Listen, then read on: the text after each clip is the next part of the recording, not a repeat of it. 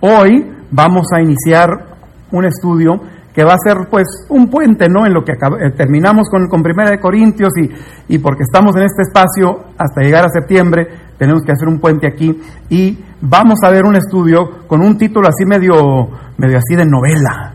Me falta así un poquito de música así de novela. Eh, el, el, título del estudio es Adoradores Vagabundos. Y luego usted oye así, escucha la música así, así medio de novela, ¿no? Así. ok. Y vamos a estar viendo no, no un libro de la Biblia, aunque la mayoría del estudio se va, se va a concentrar eh, en lo que es Éxodo, pero vamos a entrar también en números. Entonces son varios, varios libros los que vamos a estar viendo, todos ellos eh, del Antiguo Testamento, pero vamos a hablar en este estudio acerca del plan de Dios para la humanidad, que es un plan de redención y de relación. Este es el plan de Dios para todo ser humano, redimirle. ¿Redimirle de qué? Del pecado mismo, ¿sí? Dar, dar una solución al problema del pecado, dar una solución a la condenación que viene por el pecado, muy bien, y, aquí estamos hablando acerca de la salvación, y luego aparte de, de la redención, el propósito de Dios, el plan de Dios es que el hombre venga a tener una relación con Él, que restaure esa relación con Dios. Y entonces, eso es lo que vamos a estar viendo. Y vamos a ver a los israelitas saliendo de Egipto. ¿okay? Eh, eh, es, un, es, un, pedacito así de, de tiempo en, eh, en, lo que es la historia de Israel, pero está lleno, lleno de, de, información. Vamos a ver ese pedacito en que Israel sale de Egipto, muy bien, después de estar en Egipto, haciendo qué? Esclavos. ¿Y qué hacían? Adobes, haciendo adobes los, los, los israelitas, muy bien, eh, eh, en Egipto, muy bien. Después de más de 400 años de estar en una esclavitud, ahora Dios se presenta a ellos a decirles, es tiempo de salir. Se acabó la esclavitud, es tiempo de irnos. Usted tiene que entender que después de 400 años, esta gente estaba acostumbrada a lo que era. ¿Sí? Después de 400 años y generación tras generación de ser esclavos en Egipto, ellos no tenían otra esperanza en la vida en realidad, no tenían otro futuro, eso es todo lo que ellos conocían, esto de ser esclavos. Y ahora viene Dios, los va a sacar de la esclavitud y esto va a traer cambios drásticos a la vida de Israel y todos esos cambios los tenemos en la Biblia y todos esos cambios nos hablan y nos traen lecciones a cada uno de nosotros que podemos aplicar en, nuestra vida. Y así como Israel entonces anduvieron vagabundos, ¿no? Eh, peregrinando por el desierto, muy bien, ahora pues vamos a, vamos a hablar acerca de estos adoradores vagabundos y yo espero que eh, en estas en estos relatos que vamos a estar viendo uh, en alguno, alguna de estas clases usted pueda encontrar eh, tal vez la respuesta a algo que, alguna duda que, que usted tiene.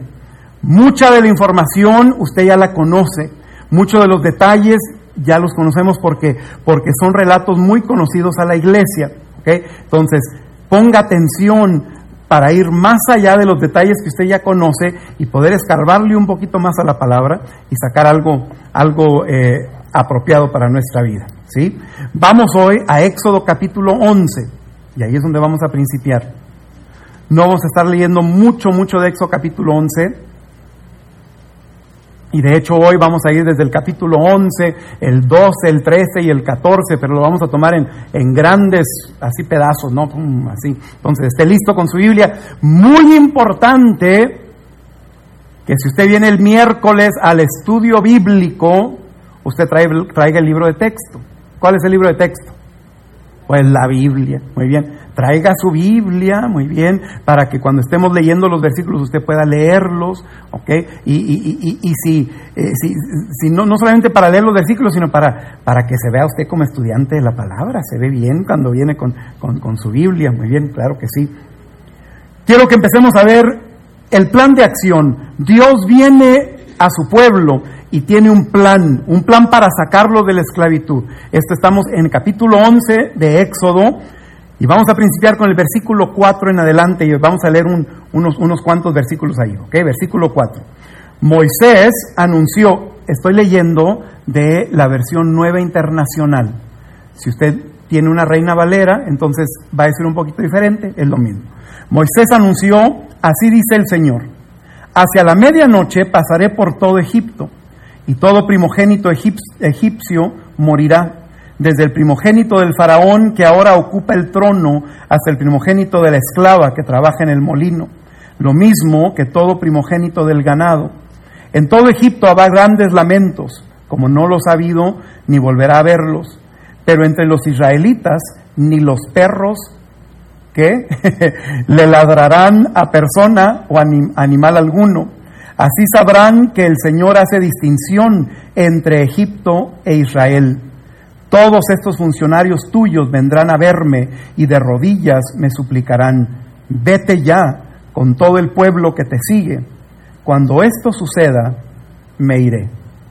Y ese es Moisés hablando, muy bien, hablando al, al faraón mismo, y poniendo en obra el plan, el plan de acción que ahora Dios tiene para sacar a los israelitas de Egipto mismo.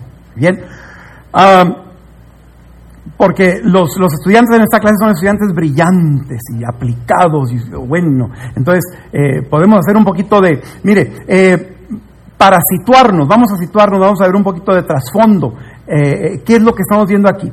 Para este momento ya han pasado nueve de las diez plagas.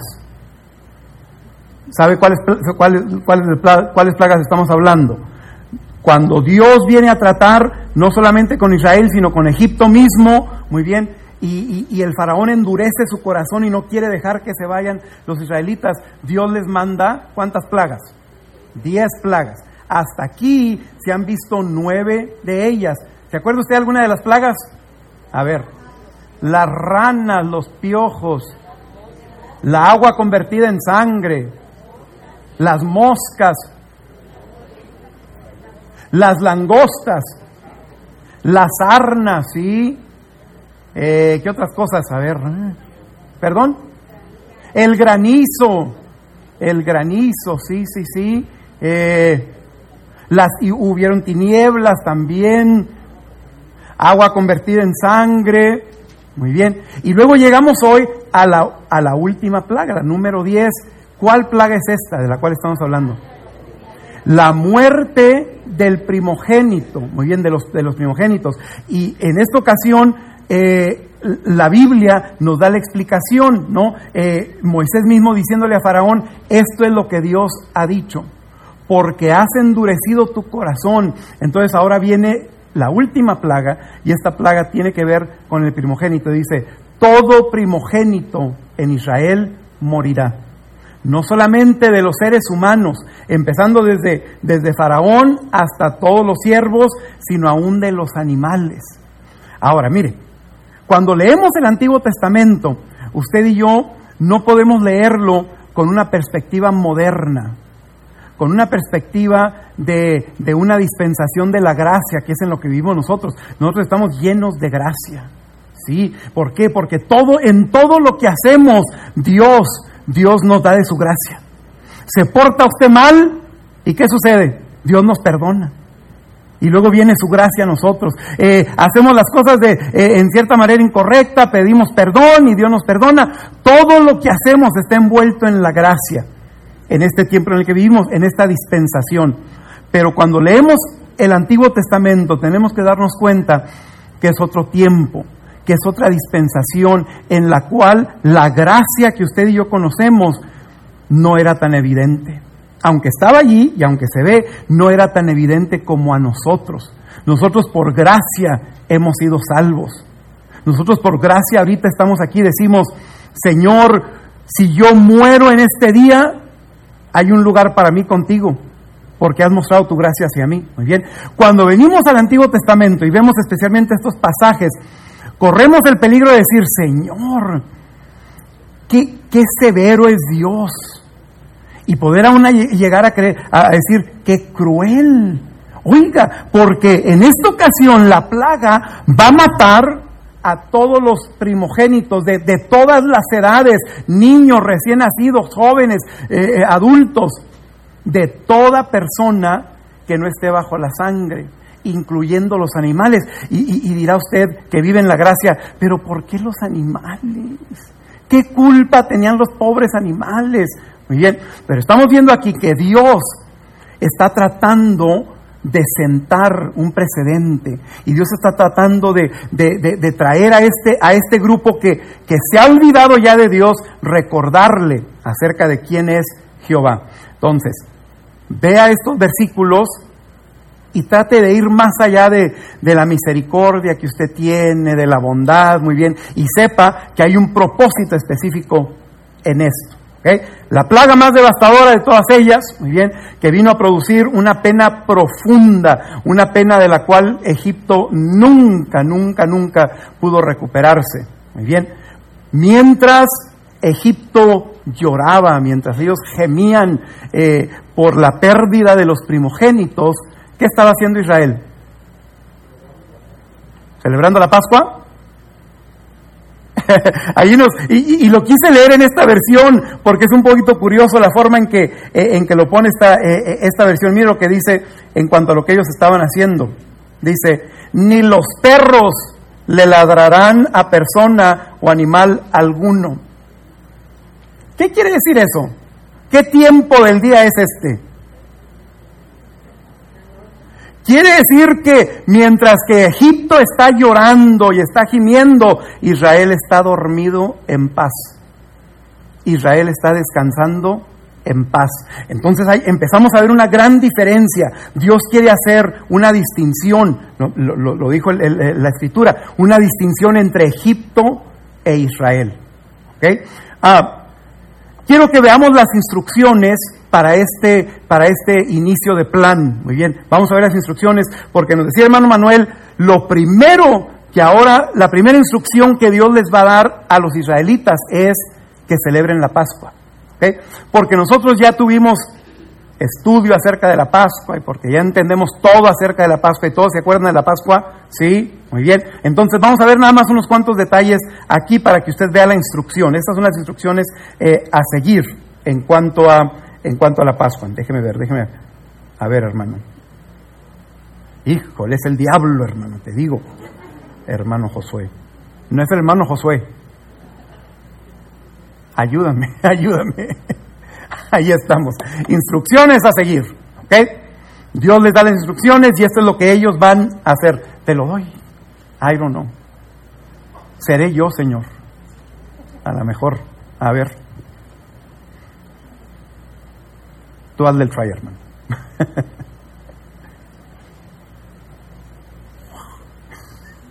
o, dónde le cambio? Disculpen, hermanos. A ver, deja darle por. Ok, ahí estoy. Híjole, ¿cómo me aguantan, hermanos? Aquí están las instrucciones. Dios les va a decir, les ha dicho ahora, vamos, van a llevar a cabo, van a llevar a cabo una celebración que va a ser perpetua con ustedes. En otras palabras, esto, e, esta celebración que ustedes van a hacer, eh, va a continuar con ustedes hasta el fin del tiempo. Es perpetua. Muy bien. Y aquí están las instrucciones. En primer lugar, van a escoger un cordero sin mancha. Todos sabemos acerca de eso, ¿no? Cada, cada familia iba a escoger el cordero. Eh, ¿De qué edad debería ser el cordero? Un año un año, muy bien, eh, se iba a escoger en el día 10 del mes, el día 10 del mes, la familia iba a ir a ver entre los corderos, iba a escoger cuál de los corderos. Muy bien, eh, no podía ser cualquier cordero, tenía que ser el mejor, el mejor cordero, eh, sin mancha, muy bien, sin defecto alguno, muy bien, un cordero perfecto. ¿Por qué? Porque más adelante vamos a ver que viene a representar a quién. A Cristo mismo. Este Cordero Pascual es un tipo de lo que se va a ver después cuando Juan dice, Juan Bautista dice, he aquí que el Cordero de Dios. Y ahora sí, este Cordero quita el pecado de todo el mundo. Estos israelitas no podían decir eso de este Cordero, aunque era perfecto ante los ojos, pero ese Cordero no quitaba el pecado del mundo. Entonces, iban a escoger el cordero sin mancha. Número dos, iban a matar al cordero. Aquí entra algo así medio, medio así, voy a, voy a jugar con sus, con sus sentimientos, para que así, eh, algo bien interesante, porque mire, se escogía el corderito, no estamos hablando de una borregota así gorda, así, eh, no, no estamos, de un corderito así bonito, este, eh, eh, el papá lo traía, tenía que traerlo. Y luego hay ciertos versículos donde usted se da cuenta que en esos cuatro días, porque pasaban cuatro días, del día 10 del mes al día, al, al día 14, la familia traía el cordero y lo metían dentro de la casa. Venía a ser una mascota. ¿Cuántos de ustedes tienen mascotas dentro de la casa? Ay, Señor. Bueno, oiga, y mete usted las mascotas adentro y las mascotas se creen que son dueños de la casa. Este, yo tengo una gata. Y, Princess, ella, ella, eh, así en el pedacito de cerebro que tiene, en el cerebro así chiquito, ella y ella cree que ella es la dueña de la casa. ¿Y porque ella cree que es la dueña de la casa? Ella puede echarse donde ella quiere, a la hora que ella quiere, ¿no? Este, se lava la ropa y luego, y luego ponemos la ropa así y, nada más ahí, ahí le gusta echarse. Especialmente si la ropa es de, si es de color oscuro. Especialmente los pantalones de vestir del pastor. Cuando los traemos de la tintorería y los ponemos así sobre la cama, inmediatamente ella, ahí se echa.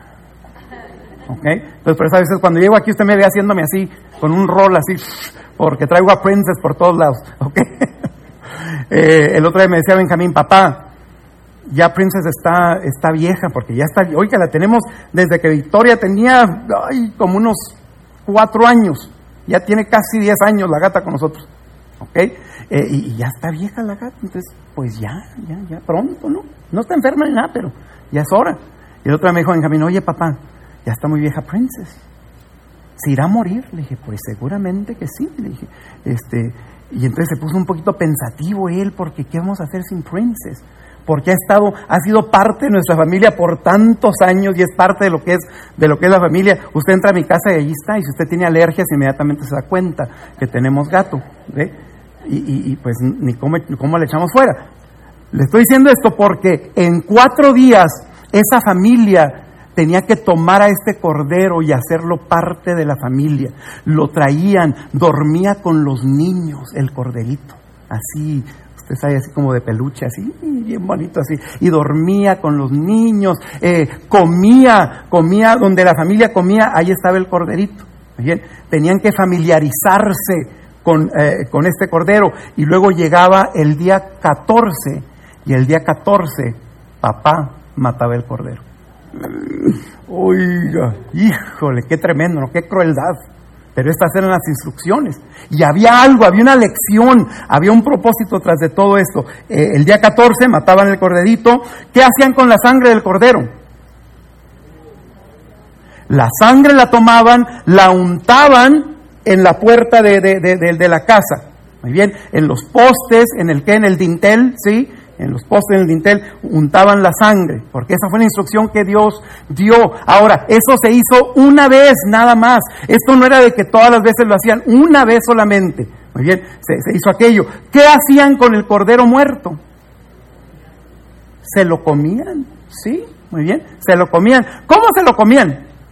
Asado porque aún en eso Dios fue bien específico. Y cuando usted lee las instrucciones les dijo, no lo vas a hacer en caldo, no lo vas a hacer al vapor, lo vas a asar sobre las, las brasas, sobre la llama, muy bien, lo vas a asar y luego aparte de todo esto, te lo vas a comer todo, todo te lo vas a comer.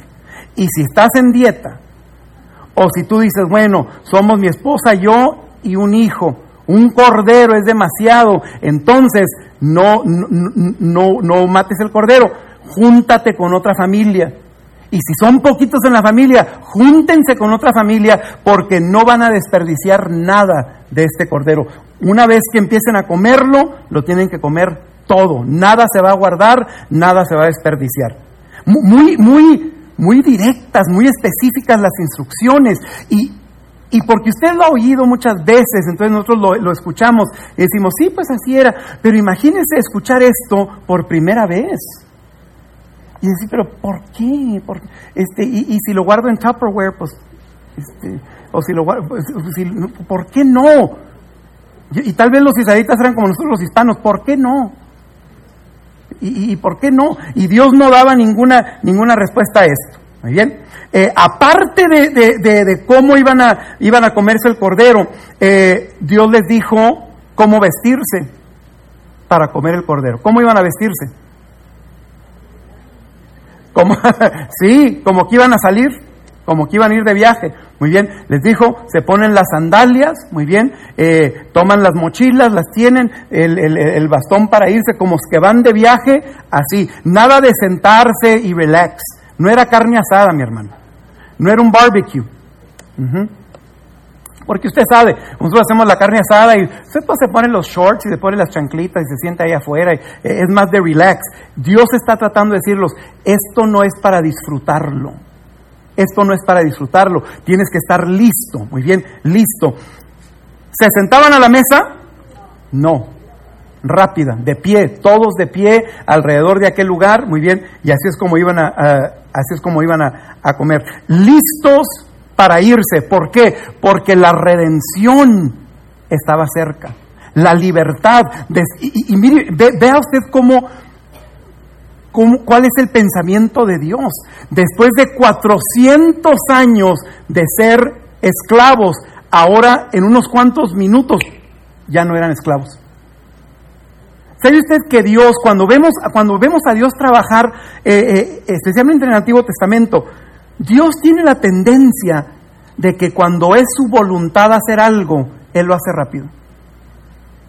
Él lo hace rápido. Hay ocasiones, hay ocasiones donde Dios aparentemente se tarda, pero esa tardanza es, es para ayudarnos a nosotros o para enseñarnos algo a nosotros. No es porque Dios no puede hacerlo rápido. Y entonces Dios continuamente deja saber acerca de su omnipotencia y cómo Él puede hacer las cosas rápido. Dice, dice Génesis, dijo Dios, sea la luz, y luego qué? Y fue la luz. ¿Entiende usted que no hay tiempo allí? Que no hay, que no hay, no hay de qué. Dijo Dios, sea la luz. Pasaron dos mil años y empezó a verse un vislumbre. No. Dijo Dios, sea la luz, y al instante fue la luz. ¿Okay? Hablando acerca de la creación, y, y, y, seguimos viendo eso de Dios por toda la palabra. En esta ocasión dice, van a comer, fueron esclavos 400 años y en un instante van a ser libres. Entonces tienen que estar listos. No pueden andar buscando qué, qué chanclas me pongo, este, qué, qué, ropa me llevo, nada de eso. Tienen que estar listos eh, para salir. ¿Cuántos de aquí hubieran tenido problemas? Y oiga, qué guato salir de viaje. Qué cosa tan tremenda, porque apenas sube usted al freeway y se acuerda que se olvidó. Sí, y lo tiene que volverse. Nosotros hacemos dos o tres viajes y volvemos. Se me olvidó esto. Otra vez. Y, yo no sé si los israelitas eran así, pero Dios dice, I'm not gonna put up with you. Cuando yo diga nos vamos, nos vamos y se queda lo que se queda, entonces alístese, esté listo para, para salir. Coma el cordero y luego dice, salgan a tiempo. Esa fue otra de las instrucciones. Salgan a tiempo. Ahora, ¿quién les iba a decir cuándo irse? ¿Quién les iba a decir cuándo irse? Porque obviamente estamos viendo la instrucción, van a matar el cordero, van a estar comiendo el cordero, y mientras que están comiendo el cordero, ¿quién les va a decir cuándo irse? ¿Iba a sonar una trompeta? Moisés, por internet, hermana. ¿Cómo les iba a decir Moisés a todos? Esta es una buena, hubiéramos traído premios, esta es una buena pregunta, así de, estudiantes de la Biblia. Muy bien. ¿Dios les iba a decir cuándo irse? ¿Quién, hermano Manuel? El faraón. Ahí vamos, ahí vamos, calientitos, calientitos, calientitos. Por ahí vamos, por ahí vamos. Un ángel. El ángel. ¿Sabe quién les iba a decir?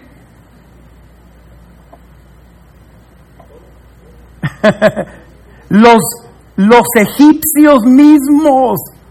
Los egipcios mismos. Miren lo que dice allí. Todos estos funcionarios tuyos vendrán a verme y de rodillas suplicarán, vete ya váyanse. Y, dice, dice, dice, la palabra, los mismos vecinos, los mismos eh, eh, egipcios de allí van a rogarles ahora. Porque acuérdese que ya han ido nueve veces ante Faraón y las nueve veces Faraón ha dicho que no se van. Ahora les van a rogar que se vayan. Y todo esto dentro de lo que es el plan de Dios. Todo esto tiene, tiene una lección para ellos dentro de lo que es eh, el plan de Dios. Ahora, todos los preparativos les ayudarían a recordar este momento en sus vidas. Sería una observación perpetua. Obviamente usted sabe que algunos detalles cambiaron, porque la próxima vez que celebran la Pascua ya no tienen que irse, ya están idos, ya se fueron, muy bien, porque celebran la Pascua no en Egipto, sino no en otro lugar, y entonces algunos de los detalles, muy bien, ya no están ahí, ya no tienen que estar con, el bastón y con las sandalias. Y de ahí empieza a desarrollarse la Pascua en la celebración que ahora, que ahora los judíos eh, eh, llevan a cabo. Es de ahí que sale. Pero esta primer Pascua tenía detalles específicos. Ahora, una de las cosas que Dios les dice es que por medio de esta Pascua van a recordar. El propósito es recordar recordar. Yo quiero que tomemos un tiempecito aquí para hablar acerca de esto de recordar y de la memoria. ¿Cuántos tienen buena memoria? Sí, Liz, you got a good, you can remember things, okay. No, digo, hay, personas, este, yo me quedo maravillado con, con el pastor Caballero, con Carlos, wow, tiene una memoria tremenda. El otro día vinieron los de AT&T a, arreglar la, arreglar este, eh, el internet, ¿no? Y entonces me dijo, me dijo el, dijo el, Señor, eh, mire, le vamos a poner un código, pero usted después puede cambiar ese código a lo que usted quiera. ok, muy bien. Se fue el Señor y me dijo, ahí le dejé el código. Agarré el papel, eran como 12 números así, números y letras. Tantas, dije, hombre, yo ni el número de teléfono me sé. Le digo al hermano Carlos, mira, aquí está el nuevo code. Ah, ok lo vio, lo puso una vez. Ok. Seguimos trabajando y luego por ahí le dije, oyes, ¿cómo entro al internet? ¿Dónde está el code? Y me lo dijo de memoria. Y yo no se lo creía. Sino que fui y dije, este me está. Fui y me lo estaba diciendo de memoria. En un instante se memorizó la serie de números y de letras. Hay personas que pueden hacer esto, ¿no? Habemos otros que tenemos otros talentos y otras habilidades. Muy bien, no se sienta mal, no se sienta mal, ¿ok? Pero en esta ocasión Dios dice, yo quiero ayudarles, yo quiero ayudarles a recordar, porque algo hay aquí importante que tenemos eh, que recordar. Y vamos a hablar un poquito acerca de esto de, eh, de recordar, muy bien. En primer lugar, ¿qué es lo que iban a recordar? ¿Ok? ¿Qué es lo que iban a recordar? Tres cosas. Dios quería que recordaran el poder de Dios. Ahora, ¿cómo? ¿Cómo manifestó Dios su poder en esta ocasión, en lo que estamos viendo en la salida de, Egipto, en, todo esto, en, este, en este momento? ¿Cómo manifestó Dios su poder? ¿Por medio de qué? Por medio de las plagas. ¿Ve? Cada una de estas plagas venía, venía a, a dejarle saber, no, no, no solamente al faraón, porque Dios en realidad el único trato que quería con faraón era humillarlo Dios lo único que quería es que el faraón reconociera quién era Jehová. ¿ve? Él estaba tratando con los israelitas. Entonces manda todas estas plagas y cada plaga le deja saber a los israelitas quién es este Jehová. Hay, usted puede hacer un estudio bien interesante de lo que son estas plagas y cómo las diez plagas atacan a una deidad egipcia. No lo vamos a hacer hoy porque es todo un, todo un estudio tremendo, pero cada una de las plagas tiene una relación y hay, un ataque directo a, una de las deidades egipcias, desde las ranas y los piojos y, todo eso, todo esto, es la parte de los dioses de, Egipto. Y entonces Dios viene a, a hacer guerra en contra de los dioses de Egipto y a derribarlos, a destruirlos, para que el pueblo viera, Jehová es poderoso. Entonces dice, te vas a acordar, porque te vas a acordar de las plagas y vas a acordarte, Jehová es poderoso, el poder de Dios. Muy bien. El amor de Dios es otra cosa que tenían que, eh, que recordar, cómo, cómo después de 400 años Dios seguía amando a este pueblo. ¿Entiende usted que los israelitas no servían a Jehová en Egipto? ¿Entiende usted eso? Muy bien. En esos 400 años que estuvieron en Egipto, no crea que había sinagogas y que había templos cristianos y que, y que servían. No, no, no, no, no. Ellos no conocían a Jehová. Y aun cuando ellos no le conocían, Dios siguió amándolos. Y siguió amándolos y siguió amándolos hasta un punto donde dice, no puedo más estar sin ustedes, ahora los saco de la esclavitud para hacerlos un pueblo mío. Eso es amor, mi hermano. Ese es amor. Y, no es un amor basado en las emociones como lo hablábamos anteriormente. ¿Ve? Porque aquí no había emociones. Los, los, israelitas no, no sabían de Dios. No tenían una emoción hacia Dios. Pero Dios tiene un amor genuino hacia ellos. Y ahora, por medio de todo esto, Dios quiere que recuerden su amor hacia ellos. El poder de Dios, el amor de Dios, la gracia de Dios. ¿Qué es gracia? Un regalo no merecido. Un regalo no merecido. Muy bien. Es algo. Y mire, e, e, en ocasiones hacemos el, el error de pensar que la gracia es un regalo no esperado. Eso no es. No, la gracia es algo que usted no merece. Y para entender la gracia tenemos que ver la misericordia. Y tenemos que comparar gracia y misericordia. Misericordia es cuando Dios no nos da lo que merecemos. Cuando Dios no nos da lo que merecemos. La paga del pecado es muerte. Todo pecado amerita la muerte. Mas la dádiva de Dios es que es vida eterna. En vez de dar muerte, da vida. Ve la misericordia de Dios, que cuando usted merecía la muerte, le dio vida bien. Y nos la dio cómo? Nos la dio por, por lo que somos, por lo que hemos hecho, porque la compramos, porque trabajamos por ella. No, porque es por gracia, gratuitamente. Muy bien. Ahora, después de 400 años de que los israelitas están en Egipto, sin acordarse de Dios, sin servir a Dios, Dios les va a dar algo que ellos no merecen algo gratis, los va a sacar de allí y después de estar haciendo adobes y siendo esclavos y, siendo, como, siendo como propiedad para los, para los egipcios, ahora van a ser un pueblo escogido, un pueblo especial ante Dios. Esa es la gracia, mi hermano. Esa es la gracia. Y, y, Dios quería que el pueblo se acordara de estas cosas porque mire, estas son las cosas que se nos olvidan. Aún a nosotros, aún en esta dispensación, muy bien, se nos olvida el poder de Dios. Y cuando confrontamos una situación más grande que nosotros, más fuerte que nosotros, de alguna manera Dios tiene que recordarnos su poder porque se nos olvida. ¿Alguien aquí ha visto el poder de Dios en, acción? ¿Alguien aquí? ¿Alguna persona? A ver, levante la mano.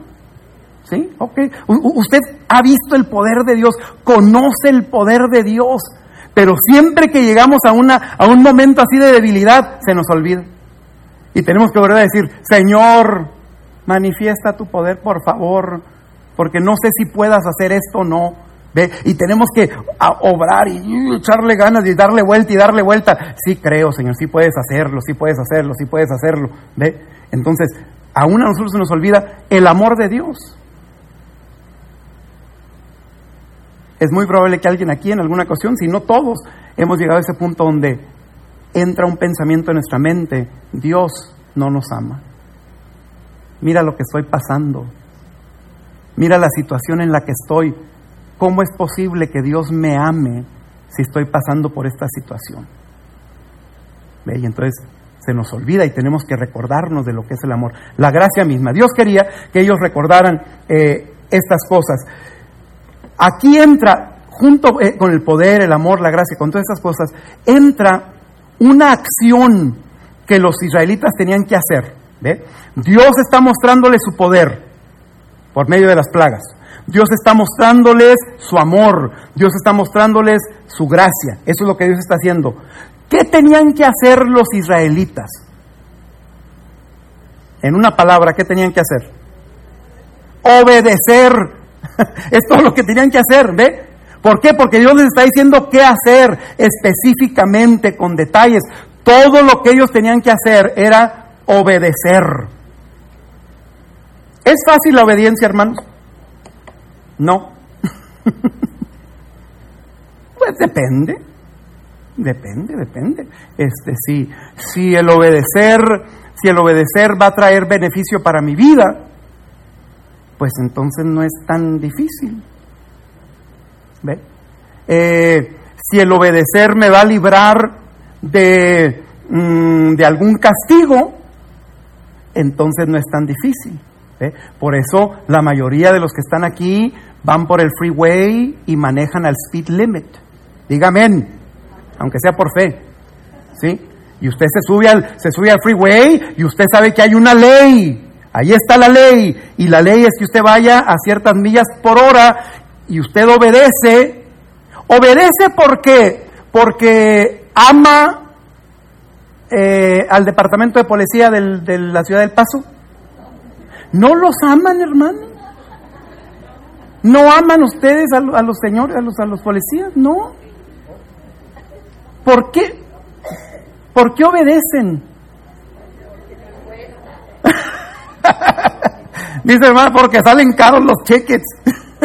sí.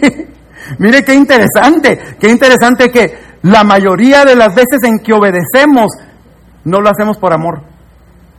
Nuestra obediencia está basada en otra cosa. Nuestra obediencia está en evitar el castigo en evitar la condena, en evitar algo malo que venga a nosotros. Entonces me caen gordos los policías, no puedo verlos ni en pintura, pero voy al, al, speed que tengo que ir porque si no me pone un tiquete. Tengo que obedecerlo, ¿no? ¿Cuántas veces usted ha de eso? Tengo que obedecer. Le voy a decir algo, no levante la mano, ¿ok? ¿Cuántos aman a su, a su no a su pastor, a su pastor yo sé que lo ama. Levante la mano, claro que sí. Oye, ¿cuántos aman a su patrón?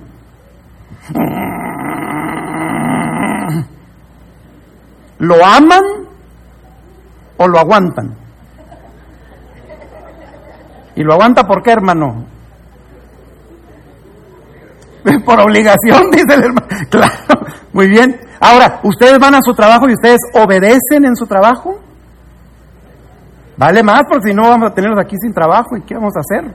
Sí, obviamente, si usted es empleado de alguien, usted tiene que obedecer. ¿Ve? Por más derechos que usted tenga, que espero que yo solo tengo derechos, que quién sabe qué. Si el patrón le dice, haga esto, usted tiene que hacerlo. Y usted lo va a obedecer, no por amor, no por amor, lo va a obedecer porque necesita ese trabajo, por la necesidad ¿Qué tiene? Muy bien. Entonces, interesante ver esto de la obediencia, porque ahora Dios está pidiendo que Israel le obedezca. Ahora, traiga eso a nuestra, a nuestra situación, a nuestro estado. ¿Por qué obedece usted a Dios?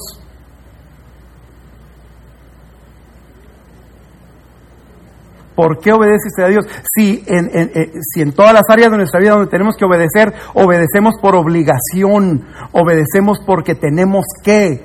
Ahora nos preguntamos, ¿por qué obedezco a Dios?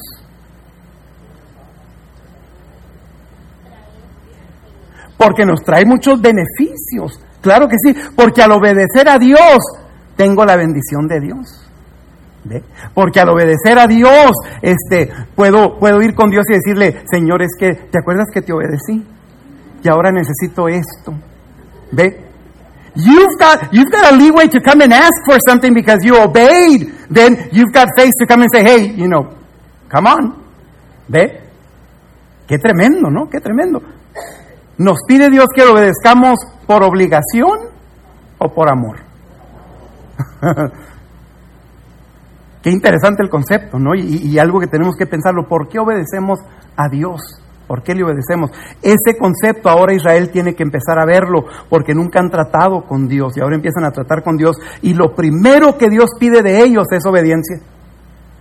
Mire, no les ha dado nada todavía, ¿se da cuenta? No les, ¿Qué les dio nada? No les ha dado nada, todavía no lo saca, todavía no están comiendo maná, todavía no están en la tierra, todavía no, nada de eso. Y está Dios pidiendo o, eh, pidiendo de ellos, esperando de ellos, la obediencia. ¿Por qué? Porque la obediencia, mi hermano, abre una puerta tremenda para recibir lo que Dios tiene para nosotros. Y me atrevo a decir que si no hemos recibido en este momento, si en nuestra vida no hemos recibido la bendición plena de Dios, es probablemente porque hay alguna área donde no estamos obedeciendo. Y cuando usted cae en estas dificultades o cae en estas situaciones de necesidad, eh, eh, eh, cosas así, y usted lo, lo analiza bien, el Espíritu Santo le ayuda para darse cuenta que hay alguna área donde no está obedeciendo. El ejemplo clásico, ¿cuál es? El diezmo. El ejemplo clásico, ¿sí? Usted quiere tener bendición material, usted quiere tener bendición económica, muy bien, la Biblia le da, le da una forma de tenerlo, ¿no? Y, le dice, pruébame en esto, trae los diezmos al alfolí, pruébame en esto. Ahí está la obediencia, esto es lo que yo quiero de ti, hazlo. Y si tú lo haces, esto es lo que yo voy a hacer. E, es fácil, ¿no? Es fácil. Entonces, bueno, digo, si yo quiero esa bendición, pues abro la ventana y si no, pues la mantengo así cerrada. A veces la abrimos poquito. Los que no, los que no, no dan el diezmo, dan, dan que el 6%. Abre la ventana poquito. Muy bien. Entonces, algo que pensar acerca de, acerca de la obediencia. La obediencia, a ver, vamos a decir, no sirvió. Ahí está. La obediencia a Dios siempre trae maravillosos resultados. Siempre trae maravillosos resultados. Siempre que usted obedece a Dios, hay un resultado maravilloso en su vida. ¿Ok? Y luego mire la frase de más abajo. Interesante esa frase. Nadie se arrepiente de obedecer a Dios. Piénselo, yo tuve que pensarlo un poquito, muy bien. Y si alguien dice, ay, no lo hubiera hecho, no, hombre, mejor no, no hubiera hecho lo que Dios me, me decía que, que, hiciera. Es muy probable que obedeció no por amor, sino por obligación, porque quería sacar algo. Pero cuando la obediencia es genuina y es obediencia por amor, entonces nunca nos arrepentimos de obedecer al Señor, aun cuando el obedecer a Dios nos lleva a lugares no conocidos para nosotros. Aun cuando el obedecer a Dios nos lleva a un lugar donde no es el plan que nosotros teníamos. Muy bien. Mas sin embargo, llega, llega un momento en la vida donde dice usted, qué bueno que obedecí a Dios. Qué bueno que obedecí a Dios. Algunos de aquí, ¿puede usted decir eso en su vida, en alguna área de su vida? Qué bueno, híjole, qué bueno que le hice caso a Dios. Porque si no hubiera obedecido, ¿dónde estaría ahorita, no? Entonces, tenemos que recordarlo, tenemos que recordarlo. Eh, Abraham obedeció sin saber a dónde iba. Dios le dijo, vete, vete de tu tierra, de tu parentela, y vete a dónde. A una tierra que yo te mostraré. no le dijo ni, ni, ni siquiera allá en el sur, en el norte, nada, nada, nada. Una tierra que yo te voy a mostrar. Y no le dijo cuándo lo iba a mostrar. Y, vemos en la Biblia, salió, salió Abraham, obedeció. Muy bien. Eh, David obedeció también. Eh, David tuvo la oportunidad de matar a Saúl. Eh, tenía derecho David de matar a Saúl Sí, oiga, ¿por qué? Porque Saúl lo andaba buscando. Andaba fugitivo de Saúl, era su enemigo. ¿Ve? Y ahora llega un momento donde puede matarlo, tiene la oportunidad de matarlo y dice, no, no lo voy a matar. ¿Ve? Obedeció, obedeció aún pudiendo hacer otra cosa. Y, y, óigame, vemos, vemos tantos ejemplos. José, no el soñador, el otro, el carpintero ¡Wow! ¿Qué, qué, qué lección en cuanto a la obediencia de este, ah, de este hombre? Muy bien. José tomó a María como su mujer, sabiendo que el bebé que estaba en ella no era de él. Y no lo engañaron a José. Él sabía. ¿Por qué? Porque el ángel mismo se lo dijo. Él sabía lo que estaba haciendo. ¿Ve? Mas sin embargo, aún en una situación como esa, y usted piensa, uy, pues está difícil la cosa, quién sabe. No. Mas sin embargo, vemos el nivel de obediencia, ¿no? El nivel de obediencia a Dios hablándole a Él. Algo desde el principio, Dios establece la importancia de hacer estos monumentos, ¿no? Y de, y de, y de acordarse. Y empieza desde el principio con Israel a, a, pedirle, a pedirle ciertas acciones a Israel que lo van a ayudar para recordarse. Y por toda la Biblia, mi hermano, tenemos que esta es una técnica que Dios usa. Mm, ¿Se acuerdan ustedes de algún, de algún ejemplo de, de algún monumento, de alguna acción, de algo que iba a servir para recordar algo, alguna acción? ¿Se acuerdan ustedes de, algo así en la Biblia? Las doce piedras que les dijo, pon, claro, cuando pasen el Jordán a la tierra prometida, pongan doce piedras que representan las doce tribus. ¿Para qué? Ajá, y lo dice, y bien específicamente dice, porque cuando tus hijos vengan a hacer picnic aquí en el río y digan, hey, ¿y esas piedras que son? Tú vas a decir, Jehová nos sacó con brazo fuerte y todo, todo el rollo que se iban a aventar, ¿sí? Por, entonces les iba, les iba a servir para eso, las doce piedras. ¿Qué otra cosa? ¿Habrá otra cosa en la Biblia que nos ayuda para recordar? La Santa Cena nos recuerda qué, hermana Marta. Claro que sí, ah, dice hasta que Él venga, ¿no? Y entonces cada vez que tomamos la Santa Cena, este domingo vamos a tomar Santa Cena están ya avisados. arregles, hermano. Muy bien.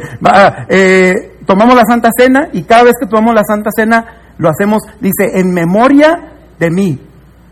Recuerdas lo que cada elemento representa y lo que, lo que él hizo. ¿Qué otra cosa? Hermano Josué. El arco iris, oiga, qué interesante, ¿sí? ¿De qué nos recuerda el arco iris? Del diluvio, pero ¿qué es lo que recuerda? ¿Qué, qué es lo que tiene que recordar usted? Ajá. El arco iris, dice, dijo Dios, pondré mi arco en el cielo como una señal de la promesa. ¿Qué promesa? Que no volvería a destruir al mundo por medio de agua. ¿Sí? Entonces hay, algo muy específico ahí. Y entonces, usted y yo que conocemos la Biblia, cada vez que vemos el arco iris, ¿ve?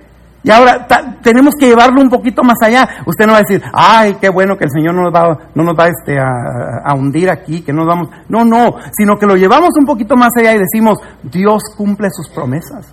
Cada vez que usted ve el arco iris, usted dice, Dios cumple sus promesas y nos da señal de que Él cumple esa promesa. ¿no? Hay varias cosas en la Biblia. Eh, la circuncisión. Nadie dijo la circuncisión, les daba pena decirlo. Muy bien, la circuncisión era, era una señal en el cuerpo mismo de los varones para recordarles que ellos pertenecían a Jehová. ¿Okay? La circuncisión, la Pascua misma de la cual estamos hablando, muy bien, eh, todos los sacrificios del Antiguo Testamento, todas las fiestas, ¿se acuerda cuando vimos el estudio de las fiestas? Cada cosa, el tabernáculo mismo, ¿para qué era el tabernáculo? Para que recordaran todo, todo lo que hay en el Antiguo Testamento entonces nos sirve para esto. El bautismo. Qué tremendo, ¿no? El bautismo. Y, cómo a veces caemos en un error de pensar que el bautismo es otra cosa. Cuando en realidad es solamente algo que nos ayuda a recordar. Y cada vez que usted ve a alguien que se bautiza, usted se acuerda de qué? Del día que usted se bautizó. Y se acuerda del por qué y, la obra, ve, entonces nos ayuda. Dios entonces por toda la Biblia establece, establece la importancia de hacer estos monumentos. Ahora, ¿por qué nos tiene que recordar? Pues porque se nos olvida, ¿sí? ¿Cuántos están teniendo problemas con esto de la memoria? Híjole, qué problema esto de la memoria y qué, qué frustración Cuando usted se acordaba de algo antes y ahora ya no se acuerda de ello. Qué frustración, ¿no? Y, no sé, este, entre más, eh, ay, ¿qué podremos decir? Pues, eh, no sé. Pasan los años, sí. Pasan. Eh, es el smog, hermano, no sé qué será, es el, medio ambiente que está, este, está contaminado, no sé qué será, pero, pero qué, tremendo esto de, de olvidarnos de algo. Es algo muy frustrante cuando usted sabe que la información está ahí y usted no puede sacarla. ¿Alguien ha tenido esta, esta situación? ¿Sí? ¿Alguien se le han perdido las llaves?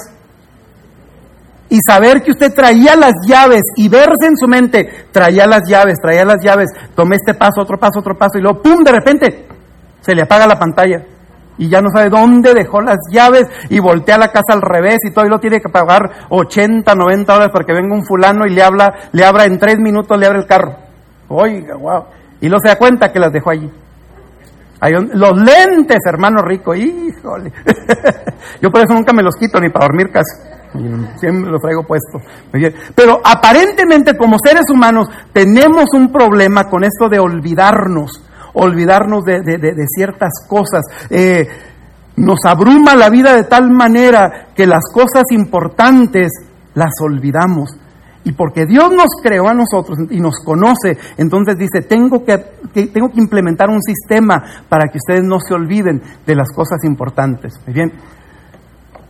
Vamos a ver algunas razones. En primer lugar, nos tiene que recordar porque nuestra memoria es selectiva.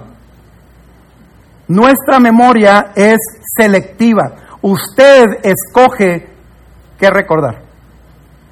Por eso, cuando esté en algún conflicto, si usted viene, si usted tiene un conflicto con otra persona, usted solamente se acuerda de lo que esa persona le hizo a usted.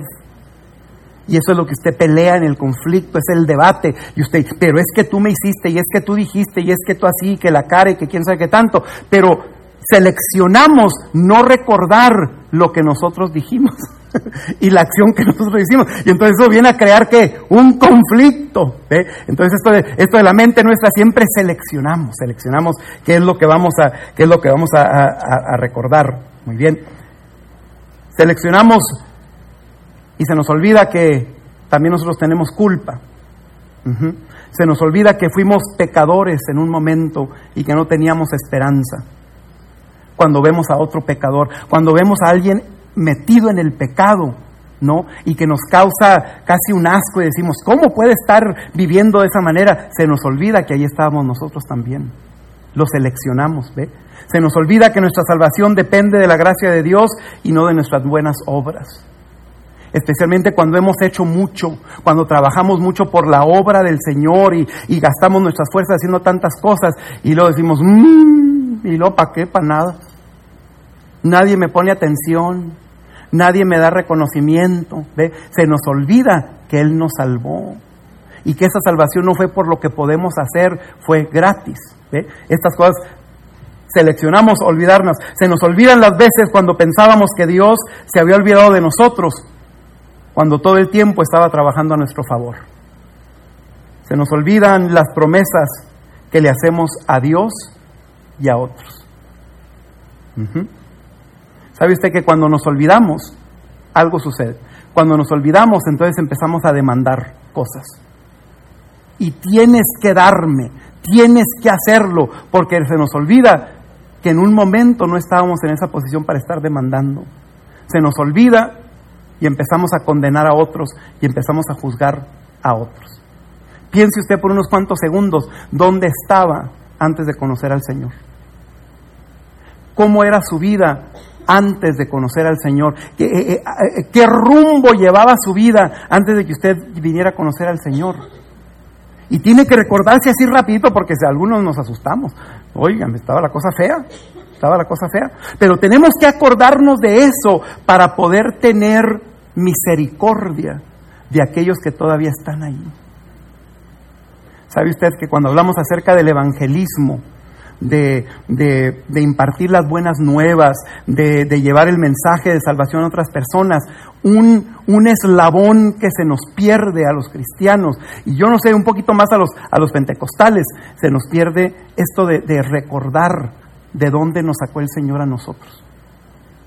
Porque aparentemente toda nuestra vida hemos sido así tan excelentes como somos ahora.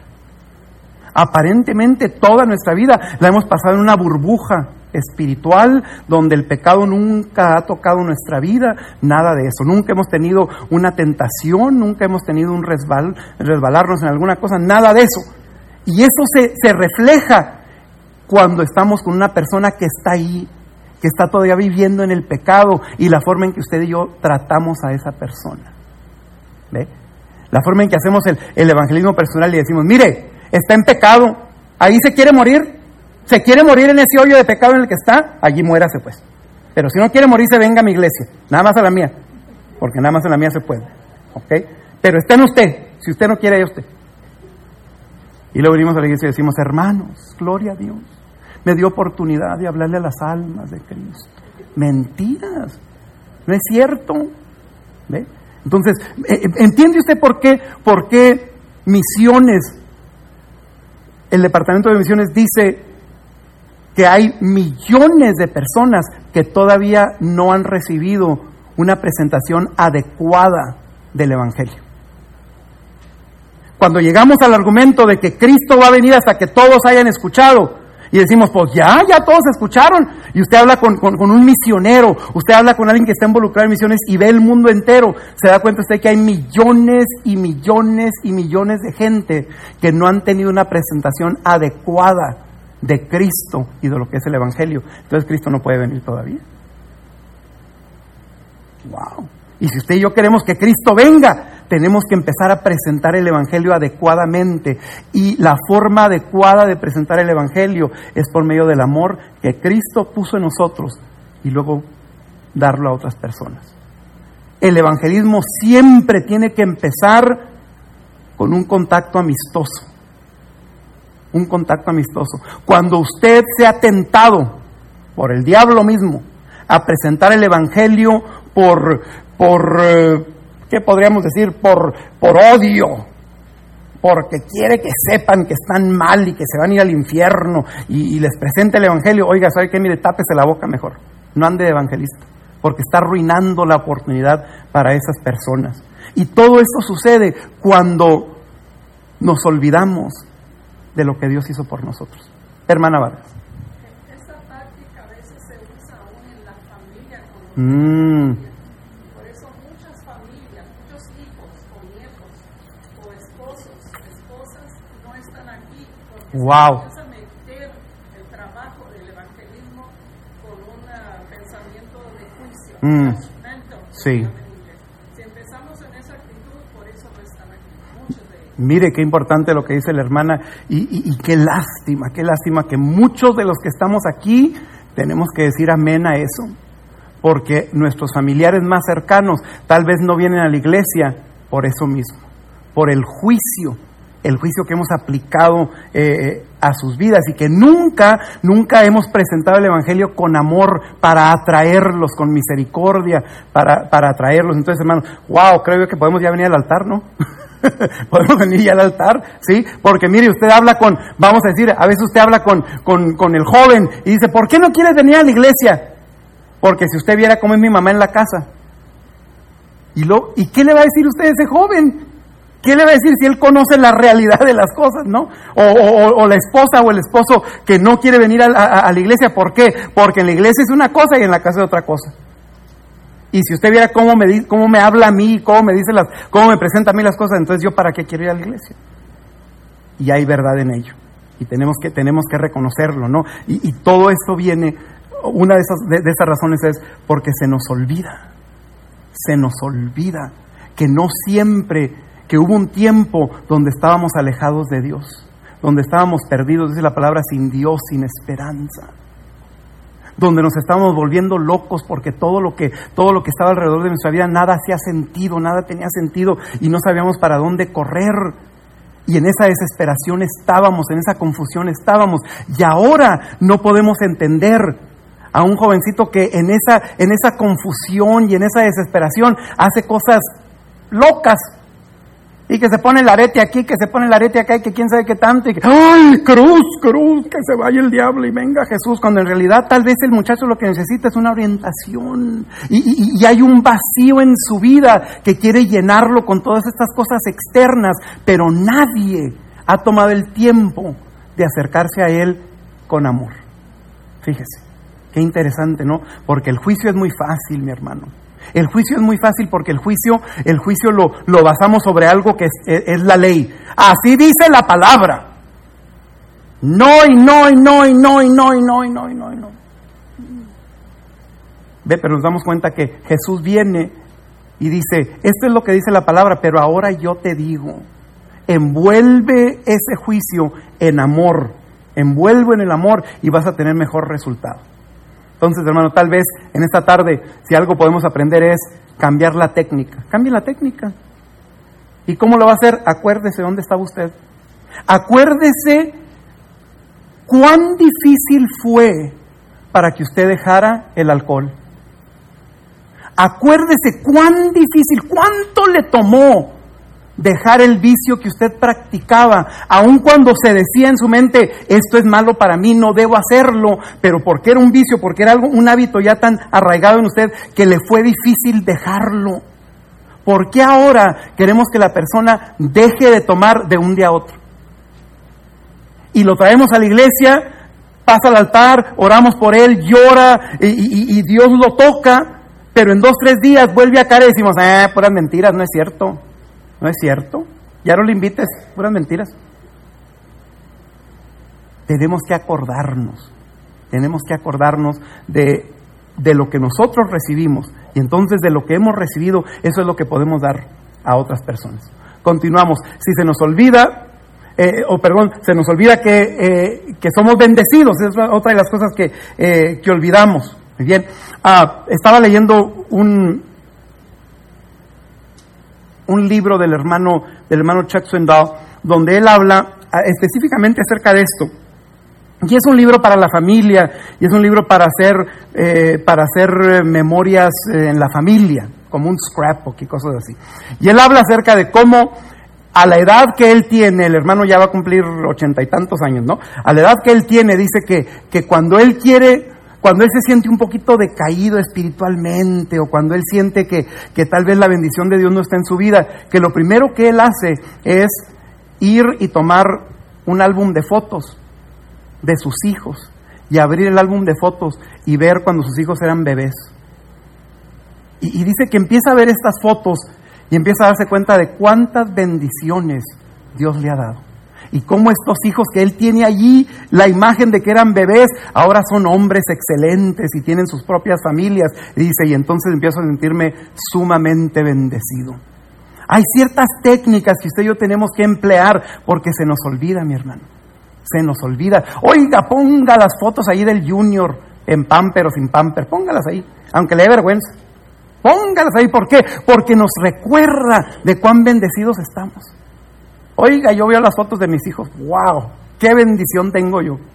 Tengo tres hijos excelentes, excelentes, y, y, cada vez que veo las fotos desde niños estaban, boy, they were beautiful, and I love to see their baby pictures, and, y, y, y realizar cuán bendecido estoy. Muy bien. Y, y, hacemos esto y nos recordamos porque nos olvida cuando nos ha bendecido el Señor. Sí, hermana. para recomendar, si tienen un tiempecito antes de dormir, leer el Salmo 77. Salmo 77.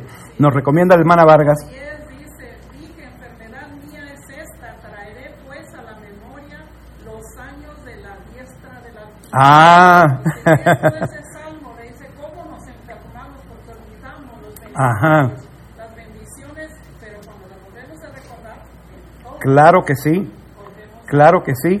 Y, y- y la palabra de Dios, obviamente, una, una de esas técnicas para poder recordar, ¿no? Leemos la palabra de Dios y nos acordamos de lo que Dios es para nosotros y lo que Él, ha hecho eh, en nuestras vidas. Número tres, el pasado nos empuja a seguir adelante y nos mantiene enfocados. El pasado nos empuja a seguir adelante y nos mantiene eh, enfocados. ¿Cuántos de aquí se acuerdan de la boda? ¿Cuál boda? ¿Del Cordero? La boda del Cordero. la boda suya, ¿se acuerda de la boda? ¿No? Yo les he dicho, ponga las fotos de boda ahí, póngalas. Póngalas, eh, sirven para, para muchos, para que vean los muchachos, oiga, que salió usted bien y que se puede y que quién sabe qué tanta cosa. Y, y póngalas para acordarse. ¿Acordarse de qué?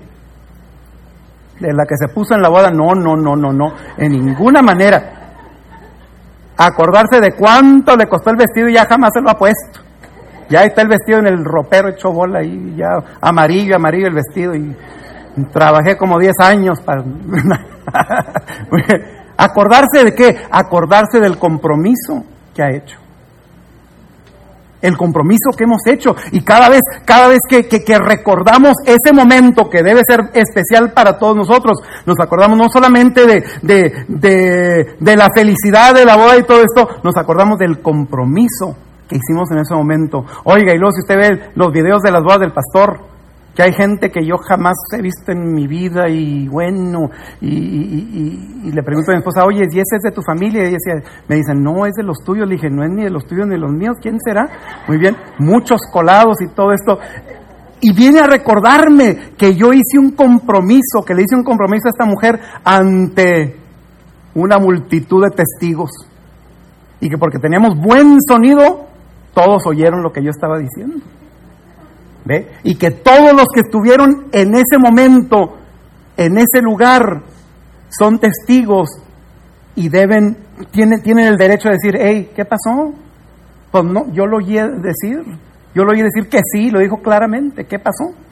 Bien? Entonces nos acordamos cómo el pasado nos ayuda y, vemos el pasado nos ayuda, recordamos nuestros hijos, eh, recordamos lo que éramos antes de venir a Cristo, ¿no? Y esto debe llevarnos no a Hmm, mire, el recordar lo que éramos antes de venir a Cristo no debe, no debe llevarnos a que se nos antoje volver otra vez allá. Debe, debe llevarnos a prorrumpir en una alabanza y decir, Señor, wow, gracias Señor, gracias, porque estoy aquí ahora. Entonces, el recordar, y, Dios entonces muy específicamente le dice al pueblo, tienen que recordar. Ahora, ¿qué debemos recordar? Debemos recordar, obviamente, los elementos importantes en nuestra vida espiritual. Eso es lo que debemos recordar. Muy bien. Eh, el carácter de Dios. En unos cuantos segundos recuerde, recuerde, ¿cuál es el carácter de Dios? Omnisciente, omnipresente. ¿Qué más? A ver, acuérdese, acuérdese, acuérdese. Omnipotente. ¿Qué otra cosa es Dios en su carácter? Todopoderoso, fiel, amor eterno, justo, santo. Oiga, esas cosas mmm, deben estar dando vuelta y vuelta y vuelta. Tenemos que acordarnos del carácter de Dios, de lo que Dios, eh, de lo que Dios es en, en, en, su esencia. Muy bien, Él es soberano, Él es, Él es sabio. Debemos acordarnos de la fidelidad de Dios, el historial, los antecedentes los antecedentes de Dios, cómo se ha comportado Dios en el pasado. Y si Dios nunca ha hecho nada por usted, y si Dios nunca ha hecho un milagro en su vida, entonces usted tiene todo el derecho de decir, yo no puedo acordarme de la fidelidad de Dios porque Él no es fiel para conmigo. Pero si en esta tarde Dios ha hecho algo en su vida, entonces el antecedente, el antecedente nos ayuda a recordar lo que Dios es la garantía. Hay una garantía. Si ayer Dios fue fiel con nosotros, hoy sigue siendo y mañana sigue siendo fiel. Es una garantía que sigue y que sigue. Ah, la gracia de Dios, volvemos una vez más a recordar lo de la gracia de Dios. Y mire, tengo un ejemplo. Y, y yo quiero que usted, este, decíamos acá un, un, chiste que tenemos en la familia, tómelo con calma. tómelo con calma. lo que le voy a decir, mire, Ah, dentro de lo que es la literatura, hay, hay, uh, hay libros, wow, tremendos, ¿no? obras de la literatura muy, tremendas. Una de estas obras fue escrita por, uh, por Víctor Hugo. Y Víctor Hugo eh, escribió una novela llamada Los Miserables. Los Miserables. Muy bien. Eh, eh, en un par, bueno, a, finales de este año, esa, esa obra literaria eh, la van a poner en la pantalla y están este, trabajando en hacer una película de todo lo que es eh, esta obra Los Miserables, muy bien. Cuando usted lee este libro, wow, el libro, el tema del libro es la gracia y específicamente la gracia de Dios. Y este hombre, siendo un hombre cristiano y creyendo en Dios, escribió esta novela hermosísima que, ahora es, es, famosa en, todo el mundo. Muy bien. Eh, el relato eh, de, la novela, así brevemente, habla acerca de un, de un jovencito, muy bien, que eh, anda pidiendo pan esto, esto, esto es durante la revolución en Francia, muy bien, eh, muchos huérfanos, muchos niños perdidos y todo esto. Y ese niño eh, con hambre empieza a ir a todas las casas de la gente rica a pedir pan y toquen las puertas y lo echan fuera, bueno, tantas cosas, hasta que llega una puerta donde se abre la puerta y no solamente le dan un pedazo de pan, sino que lo invitan a entrar y él entra y mientras que el hombre que abre la puerta le dice, espérame aquí, voy a traerte algo de comer. Y el hombre se da vuelta y sale de aquel lugar. Este, este niño de, de, la calle, por así decirlo, ¿no? Este, empieza a ver todas las cosas hermosas que hay en la casa y se roba un tenedor de plata. Está la mesa ya servida y están, están ya todos los cubiertos y de plata y todo aquello. Y él se acerca a la mesa y agarra un tenedor y lo echa en su bolsa. Muy bien. Le traen el pedazo de pan y él se va muy bien, y, se, va corriendo y una de las, de las criadas de la casa se fija que no hay un, que, no está el tenedor allí, que alguien se lo llevó, y entonces llegan a la conclusión que fue el muchacho, hablan al policía, todo eso el policía va y lo, lo busca, hay muchas cosas que suceden allí, cuando el policía lo aprende, eh, le dicen, entraste toda la casa del señor fulano de tal, y él dice, no, no te dieron pan en esa casa, no, ¿No te robaste tú un tenedor de plata? No. ¿Ve? Y entonces el policía, sabiendo que es cierto, mete la mano en el bolsillo y saca el tenedor. Ahí está. Y entonces lo trae, lo arrastra hasta que venga con el dueño. Muy bien. Llega con el dueño para que el dueño levante los, los cargos y lo lleven al muchachito a la cárcel y todo esto. Y él llorando y todo aquello. Y el dueño lo ve y le dice, ¿te llevaste el tenedor? Y él dice, sí, ante el hombre y dice, ¿por qué no te llevaste el resto del obsequio? Y el policía y el niño se quedan, ¿qué está diciendo? Y le dice, es que acuérdate, no solamente te di el tenedor, te di, el candelabro de plata también, pero te fuiste tan a prisa que se te quedó el resto del regalo. Aquí está. Y le da el candelabro. Y toda la novela para decir, esa es la gracia. Esa es la gracia. Lo que usted y yo no merecíamos, Dios nos lo ha dado. Dios nos lo ha dado, no por algo que hicimos porque éramos como ese niño, le robamos a Dios, le quitamos a Dios, y aun cuando le hemos robado, Dios sigue diciéndonos, no te llevaste el candelabro, no te llevaste el resto de lo que te he dado. ¿Ve? Entonces, ahí está, ahí está la gracia y tenemos que acordarnos de esto, hacer memoria de esto, eh, la gracia, las promesas de Dios. ¿Le ha prometido Dios usted alguna cosa? ¿Está usted agarrado de alguna promesa de Dios? No tiene que decírmela, no tiene que decírmela, pero yo creo que la mayoría de nosotros estamos agarrados de alguna promesa de Dios y mire, continuamente tenemos que acordarnos de lo que Dios es para mantenernos aferrados a esa promesa.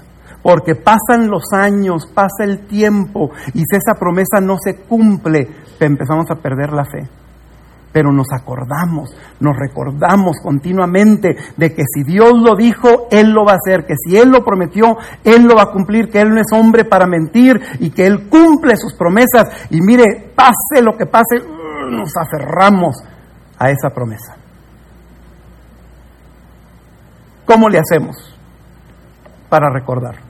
¿Cómo le hacemos? Si es que Dios quiere que recordemos todas estas cosas, a, los israelitas les dice, necesitan recordar, recordar que Dios los sacó con un brazo, con un brazo fuerte de, Egipto y, lo van a hacer por medio de la Pascua. Cada vez que celebren la Pascua se van a acordar. Bien, usted y yo no celebramos la Pascua de esa manera, ¿ok? No somos judíos, no celebramos la Pascua así. Pero de igual manera Dios nos pide que recordemos. ¿Cómo le hacemos para recordar? La hermana Vargas nos daba un ejemplo en esta, eh, eh, en esta tarde, el leer la palabra. El leer la palabra, mi hermano, es la mejor forma de recordar todas estas cosas que deben de estar en nuestra mente. Recordar quién es Dios, cómo, cómo obra Dios, qué es lo que Dios nos ha prometido, muy bien, qué es lo que esperamos de Dios, qué es lo que Dios espera de nosotros. Todas esas cosas en la palabra. Hay una debilidad tremenda que se está desarrollando en nuestros días en la iglesia cristiana porque mire, mm, con, con, el avance en la tecnología y todas estas cosas, ¿no? Y, lo vemos en nuestra iglesia también, ¿no? Que, que ahora el pastor dice, vamos al libro de Salmos, y todos sacan su iPhone su teléfono. Y está bien, no hay problema, no hay ningún problema con ello, ¿no? Y el pastor pues trae su iPad y ahí trae su Biblia y todo aquello. ¿bien? Pero porque la tecnología, eh, el propósito de la, de la tecnología es la velocidad. Es ir más rápido y más rápido y más rápido. Y, hay algunos aquí que están frustrados porque están, están con, el, con el teléfono y ya, you don't have enough G's, you need more G's because it's too slow. ¿Ve? la tecnología nos dice, necesita algo más rápido, más rápido. Eso afecta lo, lo, que, lo que percibimos de la palabra. Y entonces tomamos la palabra y entre más rápido podamos leerla es, es, mejor. ¿No? Yo estoy haciendo mi, mi, mi, estudio este, en mi teléfono, muy bien, y todas las noches a la medianoche suena una alarma en mi teléfono y, la veo y dice, acuérdate de leer. Y entonces me dice cuáles son los, los capítulos que tengo que leer y, y, en, en, un año voy a leer toda la Biblia. ¿Por qué? Porque me ha, me ha dividido toda la Biblia y, y me lo da, cada día me está dando lo que tengo que leer y así. Oiga, está fabuloso, fabuloso porque puedo estar parado en, el, parado en algún lado y estar leyendo la Biblia. Puedo estar comiendo y estar leyendo la Biblia. ¿Ve? Pero lo que estamos viendo aquí, cuando hablamos acerca de leer la Biblia, tiene que llegar un momento donde usted come la palabra. El leer la palabra y el llenar, llenar espacios y decir, ya leí esto, ya leí esto, no es suficiente. Usted tiene que comer la palabra. Eh, la palabra tiene que venir a, a, llenar su mente y luego después de llenar su mente tiene que caer a su corazón. Y una vez que cae al corazón, entonces es palabra viva. ¿Eh? Entonces necesitamos, necesitamos ser gente de la palabra. Esto es lo que nos distingue de otros, el hecho de que tenemos la palabra de Dios y, sabemos usar la palabra de Dios. Para poder recordar lo que Dios quiere que recordemos, tenemos que leer la palabra. Métase a la palabra, mi hermano. Tiene tiempo para todo. ¿Sí? Tiene tiempo para todo. Entonces tenemos que hacer tiempo para la palabra, entrar, estudiar la palabra sistemáticamente. Hay toda clase de herramientas para hacerlo. La herramienta más efectiva es el Espíritu Santo. La herramienta más efectiva es el Espíritu Santo. Y decirle, Espíritu Santo, voy a tomar estos próximos 15 minutos. Voy a no solamente a leer, voy a comer de la palabra. Oye, déjeme decirle que en 15 minutos usted saca, mire, un steak de este tamaño y se queda satisfecho. Bien, tenemos que ser personas de la palabra. El adorar fielmente, esto nos ayuda a recordar. ¿Cuántos de ustedes tienen algún canto favorito? ¿Tienen un canto favorito? ¿Por qué es su canto favorito? ¿Porque lo canta muy bonito usted? ¿Sí? A, veces porque me sale muy bien el canto, pues, pues otros no me salen bien, no me sale bien y por eso, por eso es mi favorito. La mayoría de nosotros tenemos un canto favorito, porque cuando lo cantamos eh, en la adoración nos recuerda de algo. ¿Tiene usted un canto que le recuerda de algo? ¿Sí? Hay, ciertas alabanzas, ciertos cantos que cuando usted los canta, eh, llora. ¿Llora por qué? Porque se acuerda, se acuerda de algo. La, la adoración misma, la adoración misma es un momento donde nos acordamos de lo que Dios es. Cada vez que usted y yo llegamos a este lugar y, juntos adoramos a Dios, nos estamos acordando, estamos haciendo memoria y decimos, reconocemos a Dios por lo que Él es. Y usted tiene que acordarse. Para reconocer a Dios como, para reconocer a Dios como Salvador, usted tiene que haber experimentado la salvación. Y si usted canta acerca de la salvación, usted tiene que hacer memoria del momento en que Dios lo salvó. Para reconocer a Dios como proveedor, Dios tiene que haber provisto alguna de sus necesidades.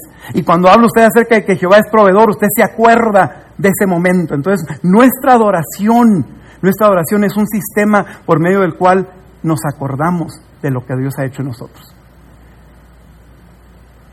Y luego, ¿qué hacemos para recordar? Hay que levantar nuestros propios monumentos. Hay que levantar nuestros propios monumentos. Usted tiene que marcar ciertas cosas en su vida.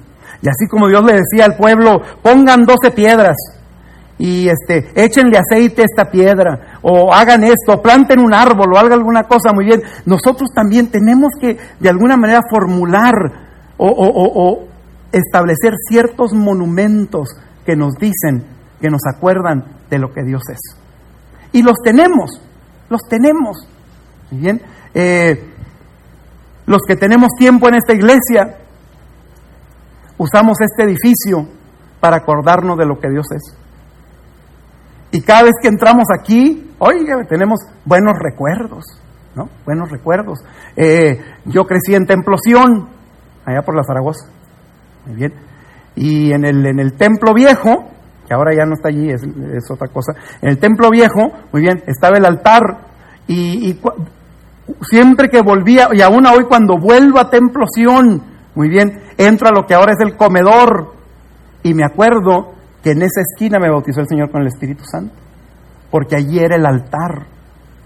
Y recuerdo el día en que, eh, eh, en que Dios me llamó y, el lugar donde estaba en el, en el altar y quien vino a hablar a mi vida.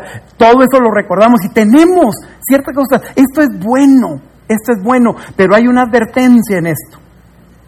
Por nuestra tendencia, por nuestra tendencia idólatra. Voltee con el hermano y dígale, hermano, deja de ser idólatra. Dígale, dígale. Eh, Es que es nuestra tendencia. Tenemos una tendencia así bien metida a ser idólatras y de cualquier cosa hacemos un ídolo. Ya ahora no le ponemos virgen ni santa, whatever, ya, ya no le tenemos nombres ni nada de eso, pero estamos todavía llenos de, de- de- de ídolos, de cosas que toman el lugar de Dios. Cualquier cosa que tome el lugar de Dios se convierte en un ídolo. Entonces tenemos que tener cuidado con estos monumentos que levantamos, eh, que, establecemos y recordar que lo hacemos solamente como una ayuda, algo que nos va a ayudar a recordar lo que Dios ha hecho por nosotros. Bien, vamos a terminar en esta tarde.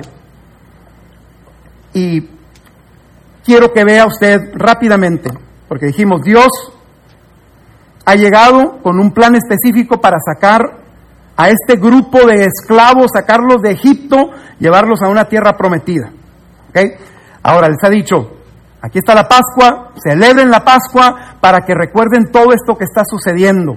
Y luego llega el momento donde dicen, vámonos. Y salen cuántos de Egipto. ¿Cuántos, hermano?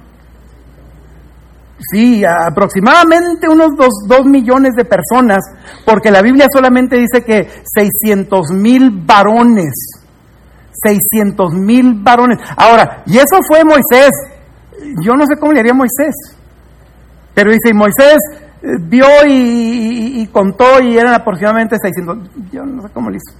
Yo creo que le digo, "Ah, son como unos 600 mil. Eran muchos, un gentío de gente. Muy bien. Ahora, si eran 600 mil y, por la forma en que lo pone, eran hombres ya casados, agréguele una esposa por cada uno, ¿cuántos son? Un millón doscientos. Y porque eran esclavos y no tenían otra cosa que hacer, todos por lo menos, vamos a decir todos por lo menos con un niño. ¿Cuántos vamos ya? Un millón ochocientos. Y luego algunos de ellos que tuvieron día dos. Entonces le va agregando y entonces llegamos a la conclusión que salieron de Egipto dos millones de personas. ¿Cuántos son dos millones de personas?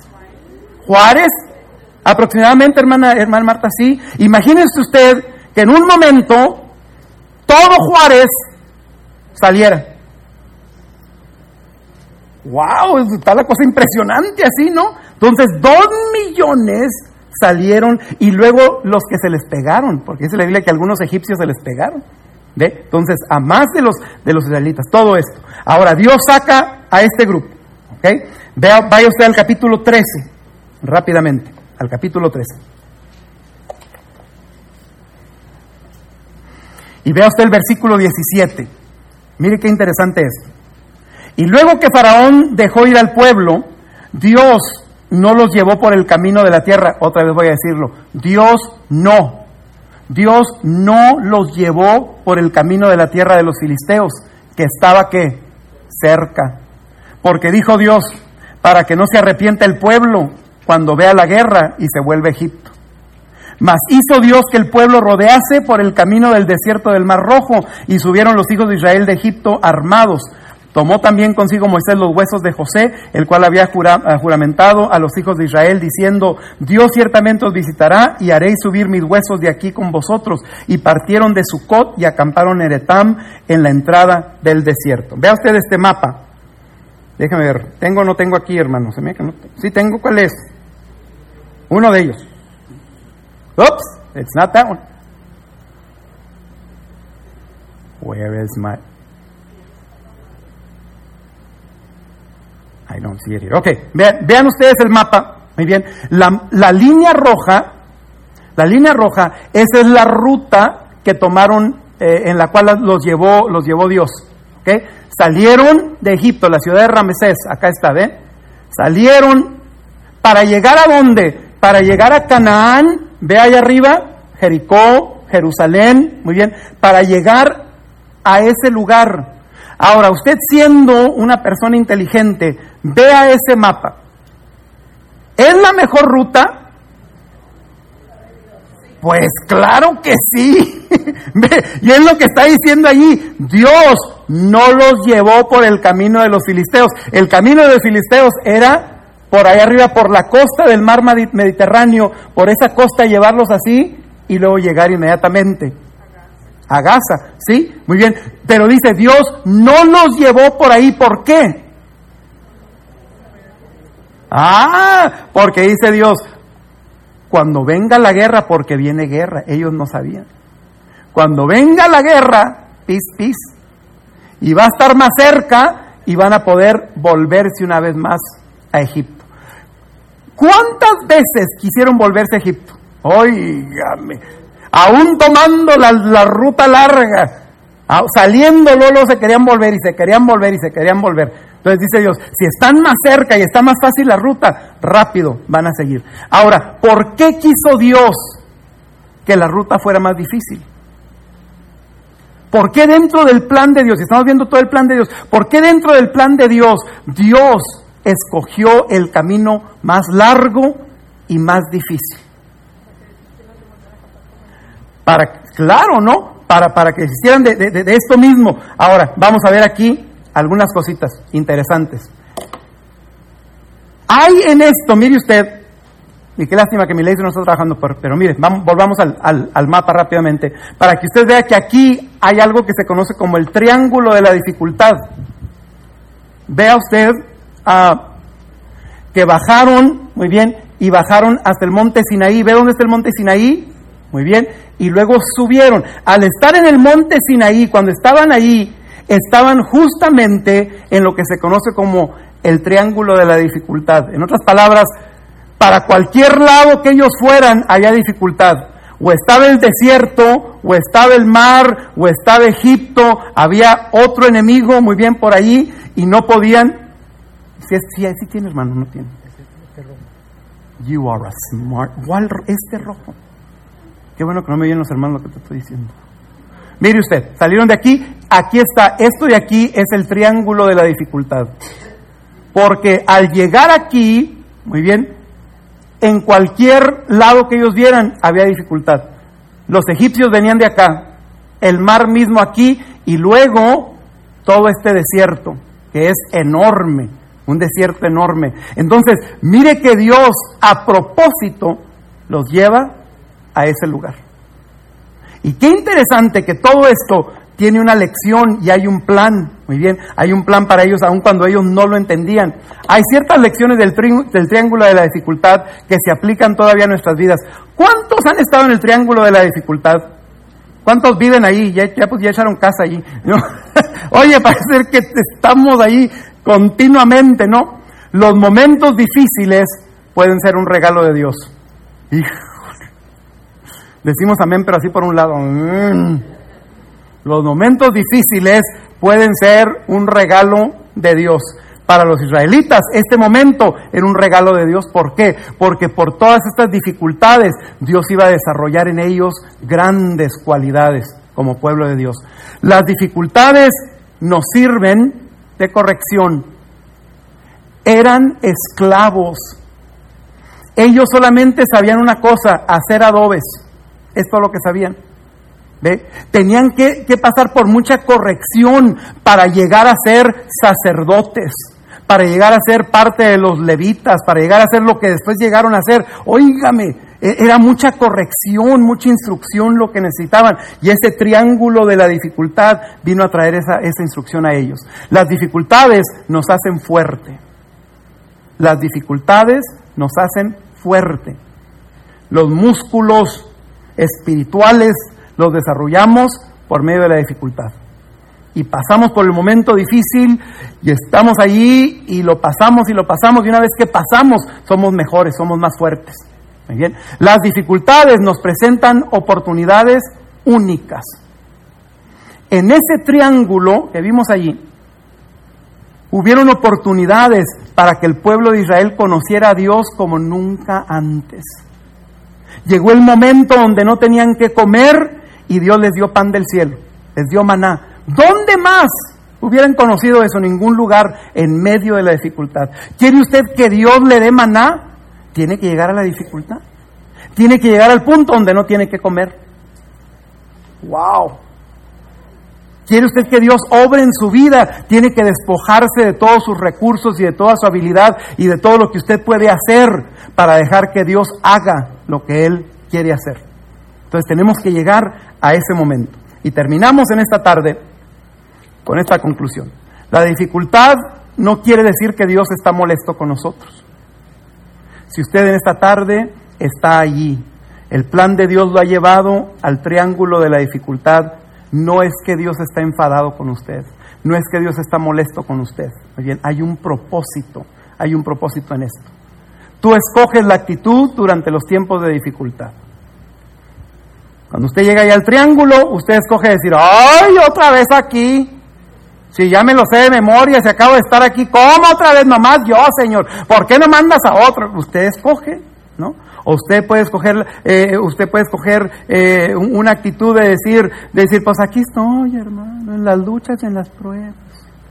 Aquí usted sabe cómo es, pero un día viene el cielo, hermano. Y, oiga, pues, no, no, no, no. Usted puede pararse en medio de ese triángulo y decir, Señor, ¿qué es lo que me vas a enseñar aquí? ¿Qué es lo que voy a sacar de esto? Porque tú quieres lo mejor para mí, porque tu plan para mi vida es de éxito y aún esta dificultad me va a hacer mejor. ¿Qué es lo que vas a sacar de aquí? Escogemos nuestra actitud. Y por último, no subestimemos el poder y la sabiduría de Dios. Cuando usted y yo nos atrevemos a decir, ¿por qué, Señor? ¿Por qué? Cuando usted y yo nos atrevemos a decir, Señor, creo que hay, un, hay una forma, mejor, mejor hago esto. Y a veces por nuestras acciones, ¿ve? Por nuestras acciones, cuando no obedecemos a Dios, estamos diciendo, mi plan es mejor que el tuyo. Estamos subestimando el poder y la sabiduría de Dios. Solamente Dios sabe hacia dónde vamos. Solamente Dios sabe hacia dónde vamos y porque solamente Él sabe hacia dónde vamos y porque dice, dice Job, Él está en el cielo y tú dónde. ¿Qué, expresión tan tremenda, ¿no? ¿Y por qué? Porque a Job le decían, ¿por qué estás allí? ¿Por qué está pasando esto? Y Job dice, yo no sé, Dios está en el cielo y de allá está viendo. Yo estoy aquí en la tierra y yo nada más veo esto. Pero desde el cielo Dios está viendo. Porque Dios está en el cielo, usted está sobre la tierra. Entonces todo lo que hacemos, dijo Job, que sean pocas tus palabras. que sean pocas tus palabras. No digas tanto, no preguntes tanto, no reniegues tanto. Alaba, ¿no? Cantamos ese canto. En medio de toda situación, alaba y levanta tus manos. Y, cómo nos mueve. Wow, siempre que cantamos ese canto, oígame, ¡ah! me mueve. ¿Por qué? Porque es una gran realidad. es una gran realidad. Adoradores vagabundos que acaban de salir de un lugar, no saben a dónde van, van como vagabundos por un, por un desierto, pero en cada paso Dios les está enseñando algo nuevo. Tal vez usted en esta tarde pueda relacionarse con los israelitas. Tal vez Dios empieza a mover lo que es su vida, empieza a sacarlo de algún lugar sin, sin que usted sepa hacia dónde va. Bien, entonces vamos a ver a estos adoradores y vamos a aprender las lecciones. ¿Quiere usted ponerse de pie en esta tarde?